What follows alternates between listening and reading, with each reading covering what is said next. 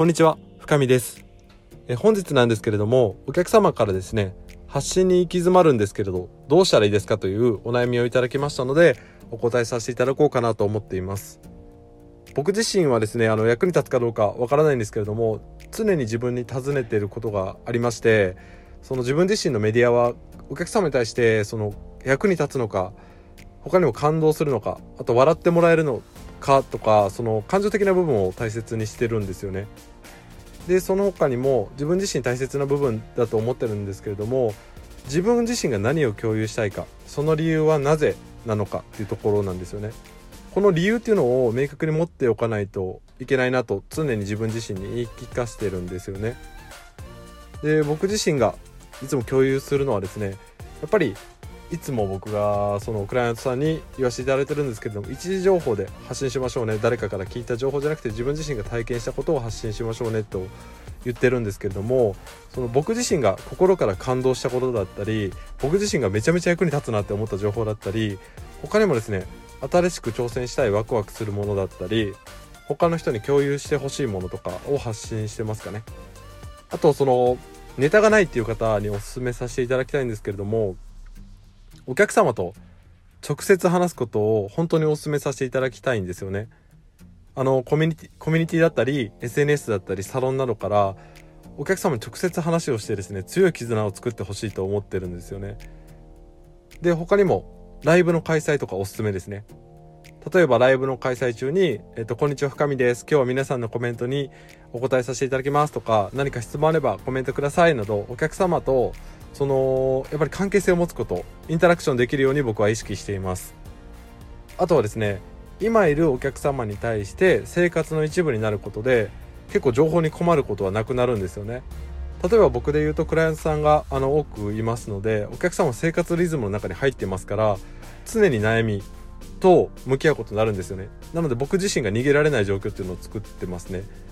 でその状況がまだない方お客様まだいない方は先ほど言わせていただいたコミュニティに入ったりとか週1回のライブとかでも本当にすぐにあの悩みっていうのを聞けるようになってますので挑戦してみてほしいなと思ってます。他にもですねあの継続についてもお悩みをいただいてたのでここに関しては僕は本当に役に立てるかどうか微妙なんですけど僕も結構継続っていうのが苦手なタイプなんで役に立てるか微妙なんですけれどもえっとよく聞く話ではですね成長と維持には本当に時間が必要で本当に自分も思うんですけれどもあの時間がかかるなと思ってます。しかも現実的なアイディアっていうのも必要となってきますしあの、まあ、ここで重要なことなんですけれどもそのアイディアを継続するためのリソースはありますかってことなんですよね。例えばリソースっていうのはモチベーションだったり予算だったり環境ですね。集中できる環境。家族がいたらなかなか発信できないとかあったりすると思うんですけれどもその僕自身ですね一気に3話とか取れなければ結構諦めてしまいますね。なのでその日は諦めて取れる日に常に取りだめるとかしてますかね。他にも楽にあのー、できること。楽にできるアイディアも必要ですしあとはそのとりあえず10秒でいいから取り組むとか1分でいいから取り組むってことが大切かなと思ってます。僕もすごく継続っていうの苦手なんですけれどもその SEO の専門家でユージさんという方があのこの前言わせていただいた豆腐ラボっていうところにいらっしゃるんですけれどもやっぱり継続っていうのは最強らしいんですよね。もうその方は継続の鬼なんですけれども教えていただいたんですけれども僕だって結構きつかったですっていうあの200記事ぐらい書いてあの40万 PV あるサイトを運営してる方なんですけれどもやっぱり自分自身との戦いみたいであのへこむこともあるんですって。なのでやっぱり継続ってあの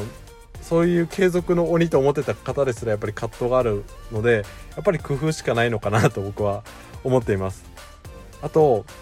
僕の持論なんですけれども極端に言うとなんですけどお客様からニーズがあっても自分が楽しくないものはやめた方がいいと思うんですよね。これって僕のいつも言ってるそのお客様からニーズを聞いて商品作りましょうって言ってたりするんですけれどもそれと矛盾するんじゃないって思うかもしれないんですけれどもこういう発信系だったらですねあのまずはその自分が楽しめることっていうのが大事かなと思ってるんです。その自分自身のインスピレーションが本当に大切だと思ってるんですよね。自分が楽しくないことを発信してもお客様は心響かないと思ってるので僕はあの今日あの発信についてそのたくさん言わせていただいたと思うんですけれどもやっぱりこの発信ですらすごくあの楽しみながらやってるんですよね。なので発信のネタに尽きたって方は本当にあのまず自分自身がやってる理由だったりその感動するのか役に立つのか笑ってもらえるのかとかそのまずはそのインフォインフォメーションじゃなくてその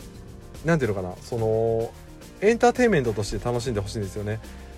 でエンターテインメントとして楽しむとその自分自身がその何を共有したいかとかその理由はなぜなのかっていうことが明確になってくると思うのでもう一度その発信内容っていうのを見直していただいてお客様と直接コミュニケーションを取るってことが僕は重要かなって思ってます。ちょっと質問の答えになってないかもしれないんですけども僕自身が普段やってることなので是非参考にしていただければ嬉しいと思っています。では最後までご清聴いただき本当にありがとうございました。失礼します。